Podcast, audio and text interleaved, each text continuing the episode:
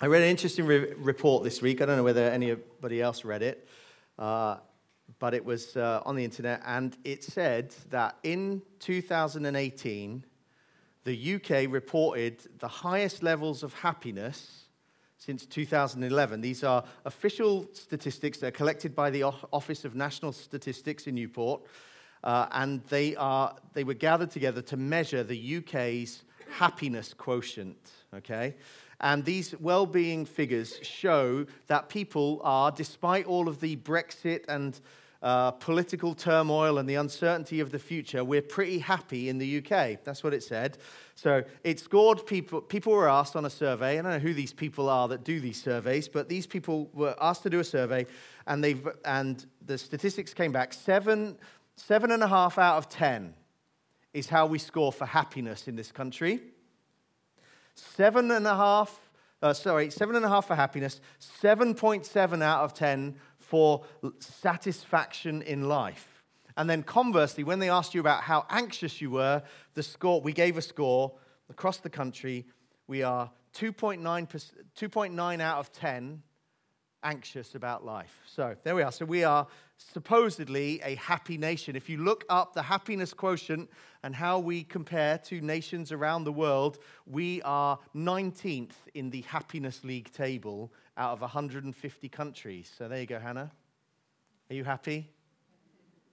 Okay, not that happy. Great. Well, she's the 1%, or she falls into that less than happy category. Well, and the Office of National Statistics in this report gave some contributing factors, and they talked about three things that make people happy: their feelings of job security and the opportunities of levels of employment being at a record high, generally the satisfaction to do with our health, and then the quality of our relationships. That is the key one, they said.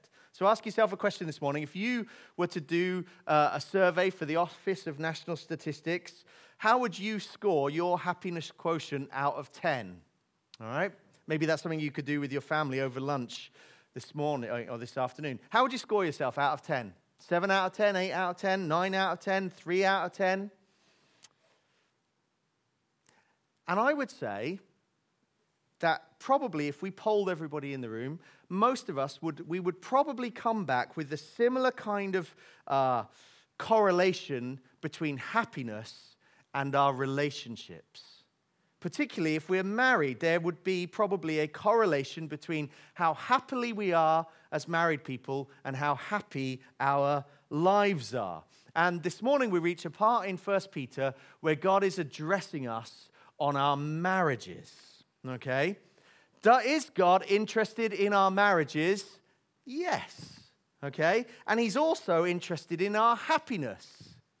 And so he's put together in his word the secret for a happy marriage so that you can have a happy life. Now, singles, don't check out. Got some stuff for you as well.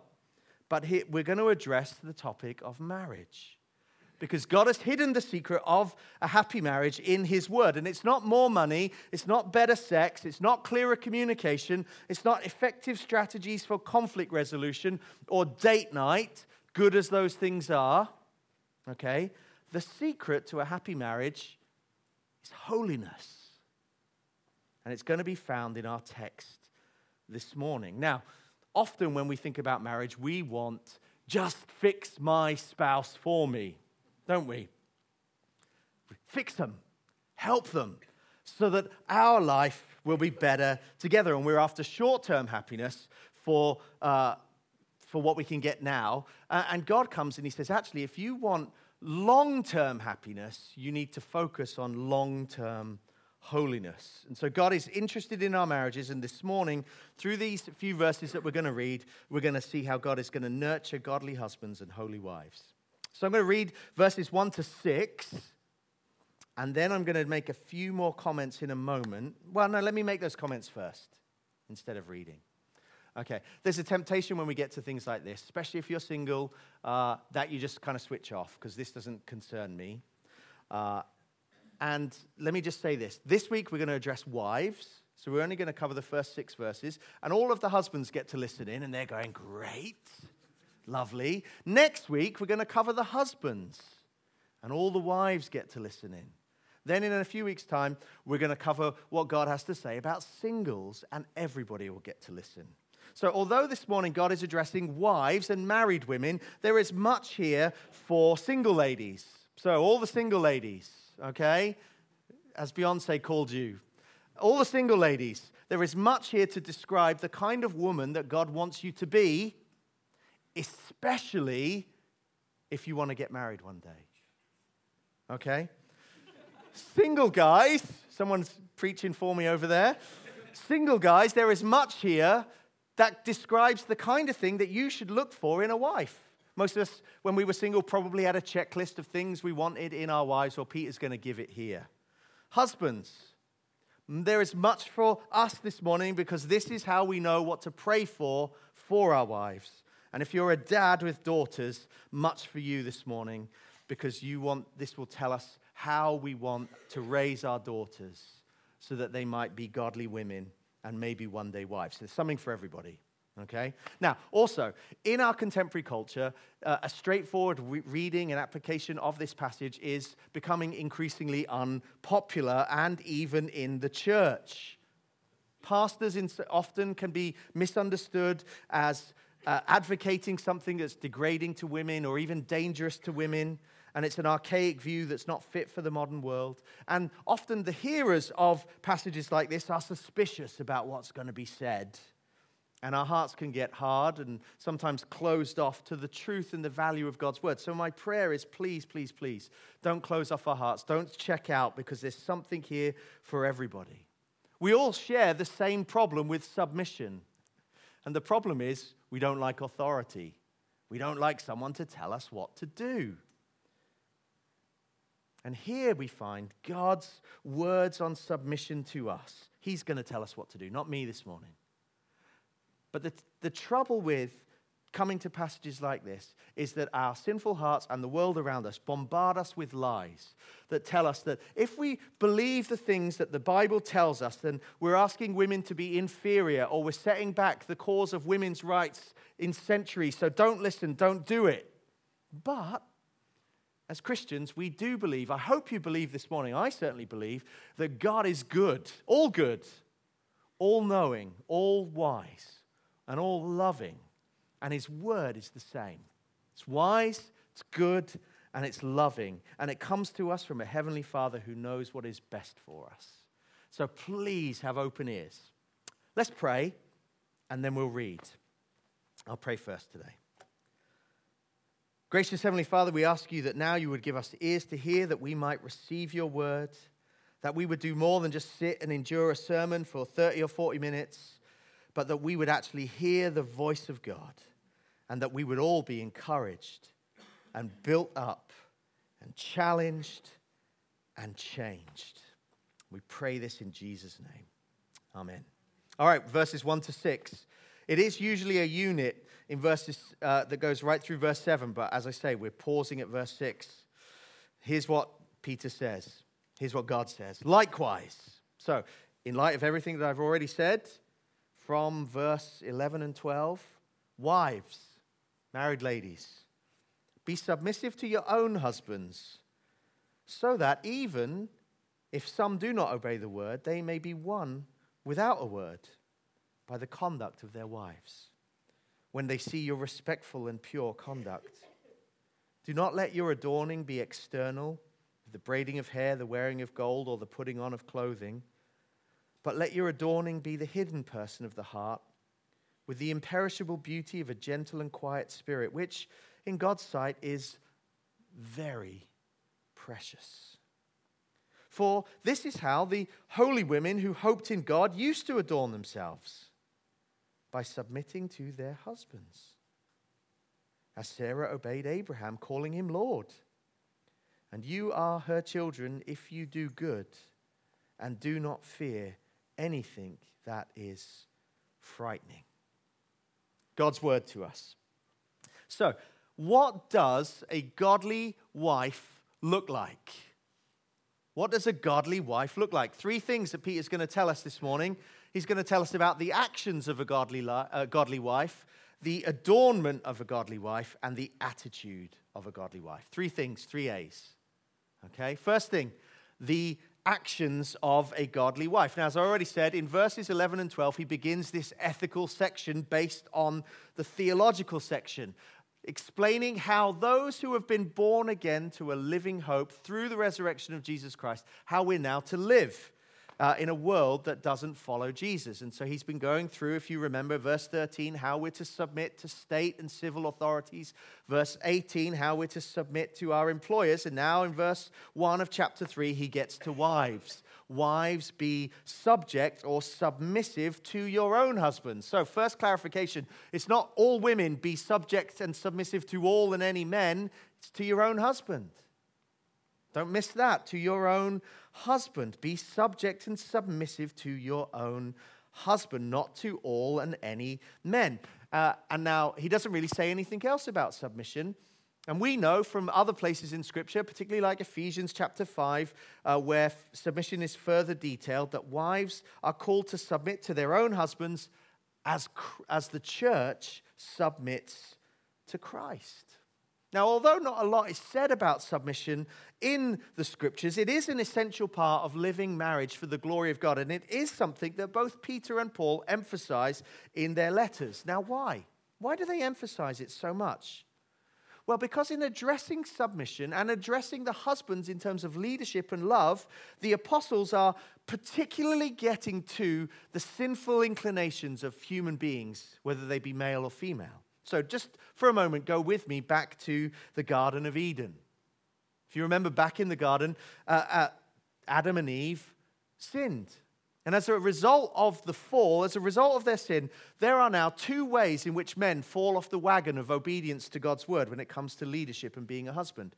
We either fall off usually, or on one of these two sides. Either we abdicate our responsibility in our leadership, and we whether it be because of laziness or because of weakness, we abdicate. We decide, maybe not even consciously, but usually it is, we decide we don't want to lead. It's too much trouble. It's too much hard work. It's too much responsibility. And so we become a little bit like a doormat. We get walked all over. The ladies in our lives just rule the roost because we've got no strength, no backbone, no spiritual maturity. We abdicate our responsibility. We say, enough of this, I don't want to do it. Or we fall off the other side into being a dictator and a dominator. And we strut around like Randy, the Macho Man Savage. Do you remember him from wrestling? American wrestling in the 90s? No? Pat does. Great. Thank you, Pat. He was, just go home and Google Randy Macho Man Savage and you will realize he was a dominating figure. He was going around, he was bossing people, he was domineering, he was dominating, and so we fall off the wagon. Either we're like the Mr. Muscle, remember the TV advert, Mr. Muscle, the weedy, wimpy guy who was doing the cleaning and the housework, or we're like Randy the Macho Man Savage. We have a tendency, a sinful inclination to fall off either side. And so Peter and Paul come and they say, men, you need teaching on loving and cherishing and understanding your wives. Now, wives, on the other hand, as a result of the fall, the sinful inclination is to try and usurp your husband's authority and leadership and claim for yourself something that God doesn't intend for you to have. And so he comes and he says the unique instruction that wives need is to submit to their husbands. And so in verses 1 and 2, we have Peter's call to all wives to submit to their own husbands. And then he elaborates what he means by pointing to the hardest possible test case that a wife could have. Now, it's easy to submit to your husband if he walks on water and he brings you breakfast in bed every day and he brings you your favorite fresh flowers every week and he's just so simply wonderful in every way. But what if your husband is not like that? After all, there's only a few of us like that around, So, what if your husband is a sinner? Ange? What if your husband isn't even a Christian? Then what do you do? Well, Peter tells us here in verse 2, verse 1, be submissive to your own husbands, even if they don't obey the word. And both of those things, sinners and unbelievers, captured in that don't obey the word, that they may be won without a word by the submissive conduct of their wives. You see, it would be easy to ignore, neglect, resist, usurp, or even abandon your husband. But here, in even the most difficult case, Peter calls wives to submit to their husbands, even if they're not believers. And he's using the argument of greater to the lesser. If a wife is even called to submit to a husband who isn't a believer, then heck, you girls in the church, you can submit to your husbands, surely, even if they're sinners. And then he gives the reason, so that God may use a wife's humble and godly and loving and supportive behavior to change her husband's willingness to hear the gospel and be saved if they're an unbeliever. But I think the principle holds true in a husband's sanctification as well as his salvation. So maybe the application this morning for you ladies is, if you're frustrated by your husband's lack of maturity, if you're disappointed by his incompetence or his willingness to lead, the temptation is either to go rogue, assert yourself, lead independently of him, and resist and refuse any leadership that he brings, or to overstep the mark. I think this is perhaps where some of us fall down, that in our zeal to think we've got to change our husband into a holy man, we make him a project. And we say, I have bought him a John Piper book every birthday and Christmas since we've got married, in the hope that it will rub off. And it's not. Or we treat them like a child, or we oppress them with endless disapproval and nagging, and we behave like his mother instead of his wife. And none of these things produce the fruit that we hope for. It's a little bit like Aesop's fables. Remember this? It should come up on the screen. The wind and the sun, they were disputing who was the strongest. And suddenly they saw a traveler coming down the road, and the sun said, listen, I see a way to decide our dispute. Whichever of us can cause the traveler to take off his cloak shall be regarded as the stronger. So you go first. So the sun retired behind a cloud, and the wind began to blow as hard as it could upon the traveler. But the harder the wind blew, the more closely the traveler wrapped his cloak around him, till at last the wind had to give in despair. Then the sun came out and shone in all of the glory that it had upon the traveler, who soon found that it was too hot to walk with his cloak on. I'm pretty sure that Aesop based his fable on the advice of Peter in verse 2. Wives, be submissive to your husbands. Live submissive, productive, Jesus-focused, God-honoring, gospel-empowered lives of patience and grace and faith and hope and love, trusting that God would use that to bring your husband to repentance and change as he sees, he observes the transforming power of the gospel in your own life. Now, we don't often talk about submission at church, much to the contrary of what you might think. We don't preach these passages very often. So let me just take the opportunity to talk a little bit for the next few minutes about what submission isn't and what it is, to hopefully clear up misconceptions and misunderstandings and misapplications that I think are rife in the Christian world. Nowhere do Peter, Paul, Jesus, or any other biblical author ever teach that women are inferior to men. You just will not find that in your Bible. They're not inferior to men intellectually or spiritually. They're not more prone to wickedness, which ironically was, those three things was the prevailing view of the culture that Peter was writing into. The men of Peter's day did think that women were inferior intellectually, that they were spiritually substandard, and that they were more prone to wickedness. So the New Testament is countercultural both then and now, because it teaches that men and women are equally created in the image of God, Genesis 1, 26, 27. That men and women have equal access to the salvation that Christ provides, Galatians 3, 28. And actually, if you read in verse 7 of our own passage, we share the same destiny. If you look at it, he says we are heirs, co-heirs, joint heirs of the grace of life. So we are made in the image of God equally, we have salvation equally, access to salvation equally, and we share the same destiny. So thinking about those things, submission does not mean that it's not a call for wives to be timid and fearful, that you are supposed to be seen and not heard. It's nonsense. It does not mean that we give up independent thoughts. It does not mean that you give up trying to influence and help your husband. In fact, Peter encourages that. We've just seen it in verse 2.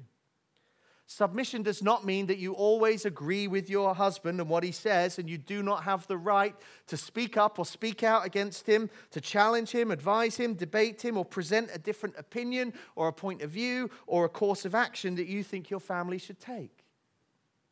Submission is not, if your husband asks you to abandon your faith in Jesus Christ, that you do as he says. Submission is not if your husband asks you to indulge in sinful behavior or makes ungodly demands of you that you just blindly oblige him and do what he says. We know from all that Scripture teaches that God is ultimate, not man of any kind. And so our submission to man, governments, employers, and husbands is limited.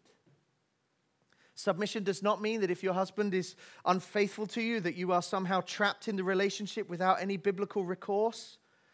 And submission does not mean that if your husband physically abuses you or abandons you through incessant verbal humiliation, that you must remain trapped and just accept the cruelty that he dishes out daily to you.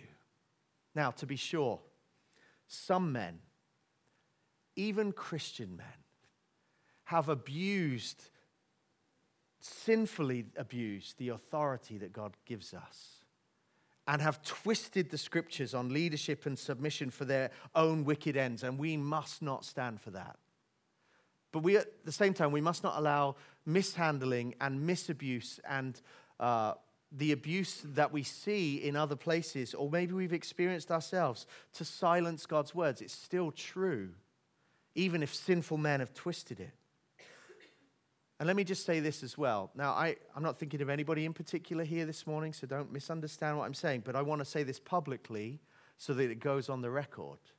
If you are a woman in this church and you ever, both now or into the future, ever find yourself in an abusive relationship where your husband is abusing you, get help immediately. Come and see one of us. Go to the appropriate authorities. Do not think that submission means silence. And if you are a woman who just has a question about anything that you hear this morning that's around the edges of this text, come and talk to Claire, come and talk to June, go and talk to Lizzie. They will be able to help you in an effort to think clearly about your situation. And it's always wise and biblical and appropriate and honorable to ask questions, to get help in these areas. It's important. So I hope that makes the point. That's on the record now. We want women to get help. Submission is not silence. In fact, submission in marriage is freely given by the wife, not forcibly demanded by the husband. If you notice the command in verse 1, it's not, husbands, see to it that your wife submits to you. It's not. It's wives, freely, graciously, genuinely, intelligently, out of your own accord, obey God by submitting to your own husband. That's how Peter wants us to understand it. Now, what is submission? Well, John Piper is the most helpful man on this that I have read, and he just gives this wonderful one-sentence view of submission. It's the God-given calling of a wife to honor and affirm her husband's leadership and so carry it through according to the gifts that God has given to her. Brilliant. The God-given calling of a wife to affirm and honor her husband's leadership and to help carry it through according to the gifts that he has given to her. What you'll notice in Peter and in Paul, really, is they put the principle out there, but they don't make qualifiers. They don't give examples. They just say, Here's what wives are to do. The principle is to be upheld, it's to be embraced, it's to be cherished and treasured and applied. And they don't give qualifiers and they don't give examples, I think, because they're giving room for husbands and wives to work out the principles of leadership and submission and how they're to be expressed in their marriage in the numerous and the various ways of words and deeds and thoughts and actions of everyday living. So they're holding out the principle that is to be treasured and applied for the glory of God. Now, if you want to talk more about this, we don't have time for it, so you can just come around and talk to Claire and me one day, or Pete and June, or Matt and Lizzie, and we would be happy to talk to you, answer your questions, try and help you along. But that's the actions of a godly wife. Called to submit. Now, you will have noticed I've spent 25 minutes on that. The next two are shorter, I promise. Okay, and the second one is this, the adornment of a godly wife. Shockingly, perhaps, God loves beautiful women. And God wants women to be beautiful and attractive for their husbands. Guys are going, great, I love him. I'm going to put extra money in the offering this week. And you can, that's fine. But verses 3 and 4 tell us the kind of beauty that God is after. Peter's culture, much like our own, was obsessed with physical beauty and appearance. Women were under enormous pressure to look beautiful for the culture and for their husbands, and things really have only got worse over the 2,000 years since Peter wrote. The pressures of TV and magazines and billboards and internet, and particularly social media, has set about to define and to display beauty in a particular kind of way. That leads to enormously unhealthy pressures on girls and ladies. And the comparison of yourself in the mirror to what you see on the page or the screen leaves many women feeling like they never measure up. They're not pretty enough. They're never thin enough. They don't have the desired skin or hair or figure that they need. And so women, I think, not being one, feel inferior. Perhaps you feel ugly and unlovable because you don't think that you match up to what the world says is beauty. Well, leading the charge against the cultural pressure is God's word. Because here, although the world puts a high price tag on designer labels and jewelry and cosmetics and hairstyles, God values a beauty of a different kind. You see it in verse 3 and 4? Do not let your adorning be external, the braiding of hair, the wearing of gold, or the putting on of clothing, but let your adorning be the hidden person of the heart, with the imperishable beauty of a gentle and quiet spirit, which in God's sight is very precious. You see that? A different kind of beauty, not external and perishable, but internal and eternal. It's not that God is against physical beauty. Heck, he created it. God is not, as well, he's not calling Christian women to make yourselves as ugly as possible. And all the men said amen. No, what God is interested in is he doesn't want us to be primarily concerned, ladies, with fading beauty. He doesn't want your focus to be on beauty or your definition of beauty to be that which the world tells us is beautiful, but instead what his word tells us is beautiful. If you like, he wants you to get dressed from the inside out. He wants you to understand true beauty, which he defines here as a gentle and quiet spirit. Now, gentle and quiet spirit gets a bad rap in the church as well. Okay, it's been grossly misunderstood and taken to mean something that Peter and God never, ever intended for it to mean. Often it is put forward that gentle and quiet spirit requires women to go through a personality transplant. And so, if you are extroverted and dynamic and talkative and humorous and enthusiastic and loud, you now need to dress in a Laura Ashley skirt and cut the level of your volume down by many, many decibels and be a woman who is seen and not heard, a weak and feeble creature who just languishes in the background of her mighty husband. Let me just say one word to that. Nonsense. It's absolute nonsense. The words here, gentle and quiet, have definitions that might surprise you this morning. Let me explain. The word gentle actually is meek. It's the word meek. And it's a characteristic of Jesus himself. You read it in Matthew 11 and Matthew 21. And it's something that Jesus calls all of his disciples, male, female, married or single, to cover themselves with. Matthew 5, verse 5, Sermon on the Mount. He's calling for men and women to be meek.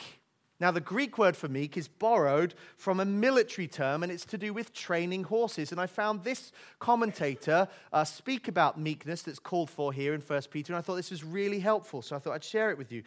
He says this: the Greek army would find the wildest horses in the mountains and bring them in to be broken in.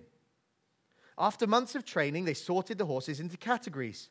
Some were discarded, some were broken and made useful for bearing burdens, some were useful for ordinary duty, and the fewest of all graduated as war horses.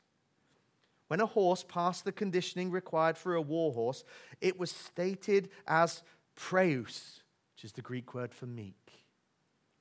The war horse had power under authority, strength under control.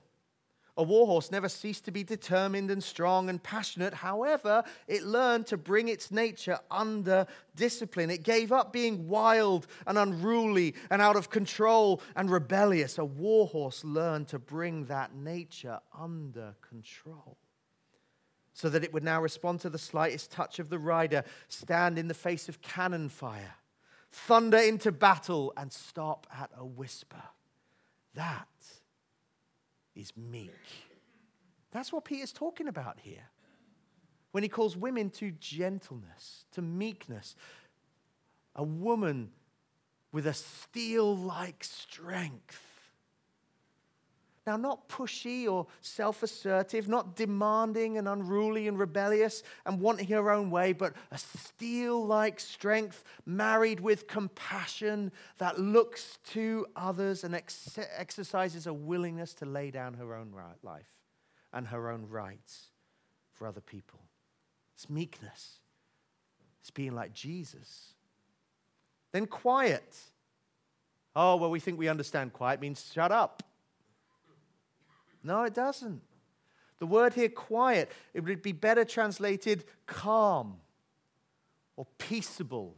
It's another commentator says the Greek word was actually used to explain the opposite of something. And so they would say, do not engage in creating the loudness of war, but be quiet. So it's the opposite of creating the loudness of war. So it means being teachable, being peaceable, not being contentious and hot-headed and argumentative and quarrelsome, but just calm, peaceful, entreatable.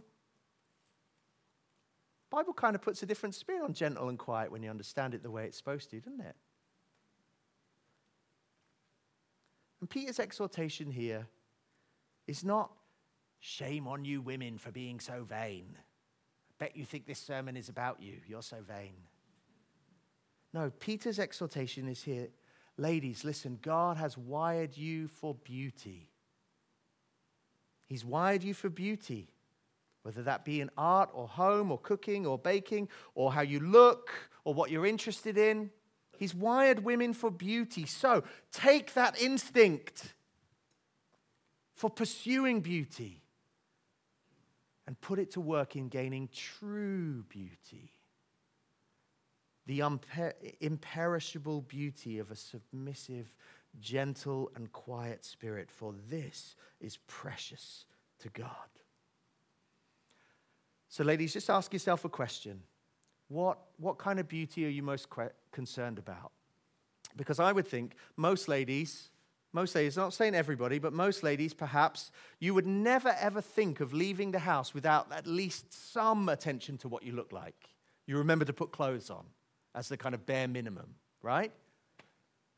We're concerned about what we look like. We put clothes on. We might do our hair. We might put on a bit of makeup. We might brush our teeth. We spend time concerned about what we look like. Some of us, not looking at anybody in particular, spend hours on websites and shopping for clothes and shoes and handbags and accessories and cosmetics. And we regularly attend the local nail bar or the hairdressers. And we take time to get ready if we're going out. And that's all good. But if you would leave your house without picking up your Bible in the morning, or without a word of prayer, or without turning your attention to the inner life of your heart, then maybe, just maybe, we need to reassess our priorities. Ask yourself these kind of questions. What's most striking about me, my mascara or my meekness? What am I most known for, being the lady with the lovely lips or the lady with the lovely life? And by lovely, I mean godly. What do you want people to remember about you when they walk away from an interaction with you? Your heels or your heart? Your clothes or your character? Single guys, is true beauty, as Peter defines it here, what you are looking for in a potential wife? Or are we searching for fleeting beauty that passes with age? Or are we looking for a woman who's going to be like a good red wine, that her true beauty ages well with time? Husbands, is this what we're praying for our wives? Or are we saying, Lord, please let the wrinkle cream work? Amen. Sandra, it came from Sandra, so I'm not going to say anything. Fathers, what kind of beauty do we want our daughters to pursue? True beauty or fleeting beauty? What are we teaching our sons to look for? Let's make sure that our hearts are in tune with God's heart here. What does he say in 1 Samuel 16, verse 7? He says, the Lord does not see as man sees. For man looks on the outward appearance, but God looks at the heart. Let's make sure our adornment of a godly woman and wife is of true beauty. Thirdly and finally, the attitude of a godly wife. These are verses 5 and 6. Peter calls the women of his day, and he calls the women of our day to model themselves on God-fearing, God-hoping women of the Old Testament who entrusted themselves to God and adorned themselves with submission to their husbands. And he gives the example of Sarah, who was Abraham's wife. She's really the perfect choice, because you read about Sarah in the Old Testament and you'll find out, A, she was considered physically beautiful, Genesis 12, and B, she wasn't a wallflower. Genesis 18, she is portrayed in the scriptures as a real-life woman of faith and life, okay? But she's also portrayed as a woman who adorned herself with a gentle and quiet spirit as she submitted to her husband Abraham, even in uncertain, even in unpleasant, even in dangerous situations. Now, Peter references a time in Sarah's life where she called Abraham Lord. That's in Genesis 18, verses 9 to 14. You can find it. It's worth reading sometime. And he draws attention to two aspects of her attitude that our wives should portray and pursue. First one is this: Sarah obeyed Abraham. Now, perhaps you're sitting there as a wife and you're going, woohoo, back up. Obeyed? I'm going to settle for submit. That's as far as I'm going this morning. Well, listen.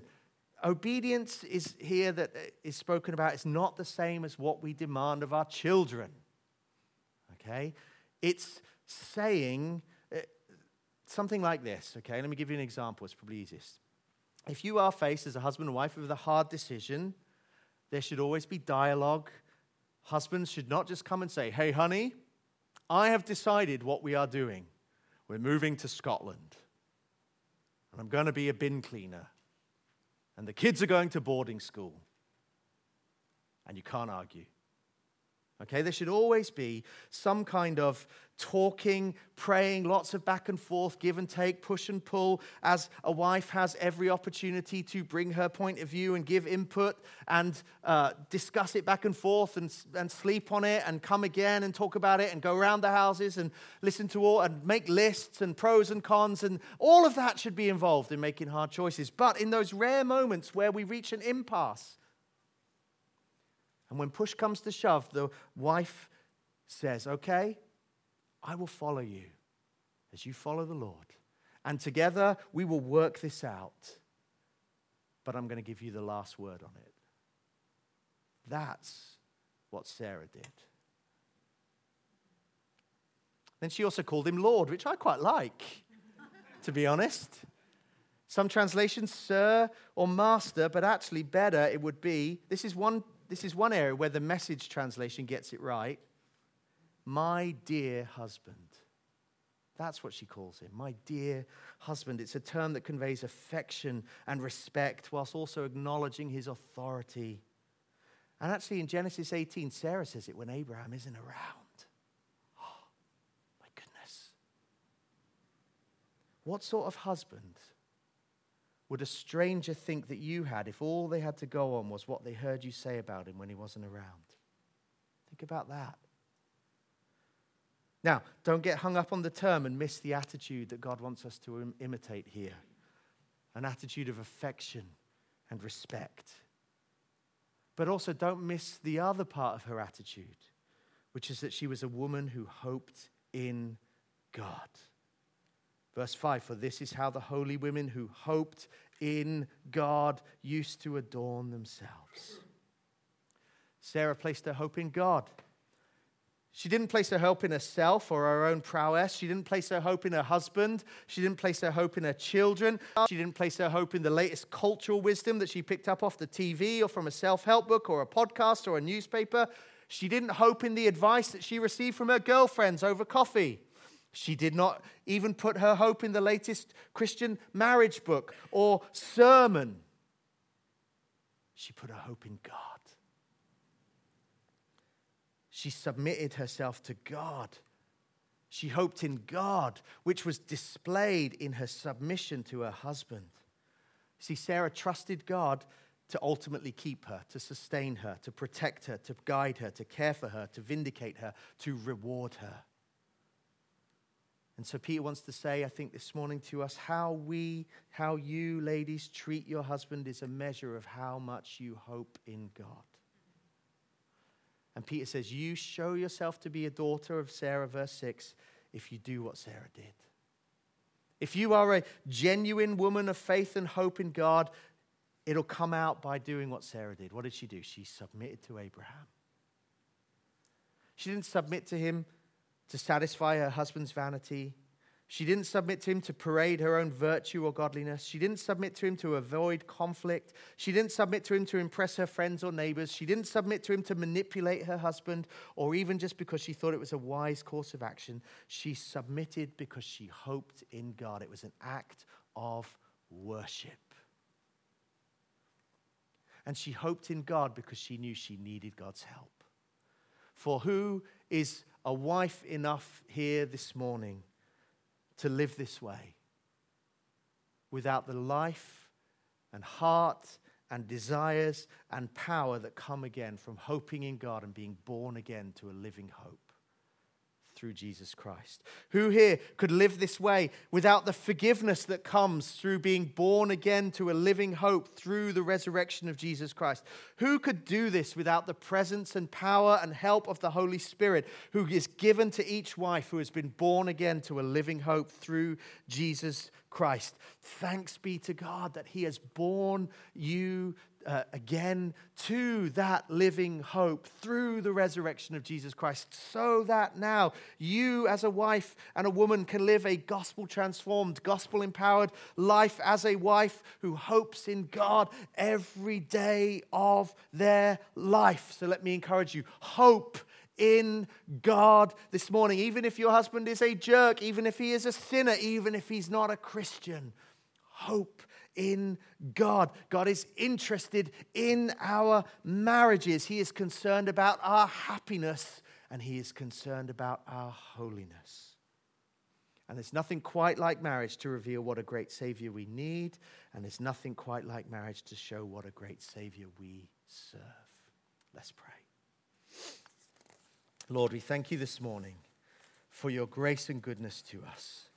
We thank you that though your word is sometimes hard, it can meld soft hearts who want to respond to you in faithfulness and obedience and joy. Lord, we thank you for all of the wives in the room. They are precious gifts to each husband. And even though we have focused on the wife, let the husband give thanks this morning for his wife and be more aware of the evidences of grace in her life than where she needs to change. And may she be also aware of the grace of God at work in her heart and in her life that would empower and motivate her to change. Lord, for all of us this morning, as we've considered your word, whether we be single women, single guys, married, husbands, our fathers, Lord, we pray that you would help us to retain that which you want us to retain so that we might apply your word, even though it may not necessarily speak directly to us. And we pray that much fruit would be born in the strengthening of our marriages for the glory of Jesus' name.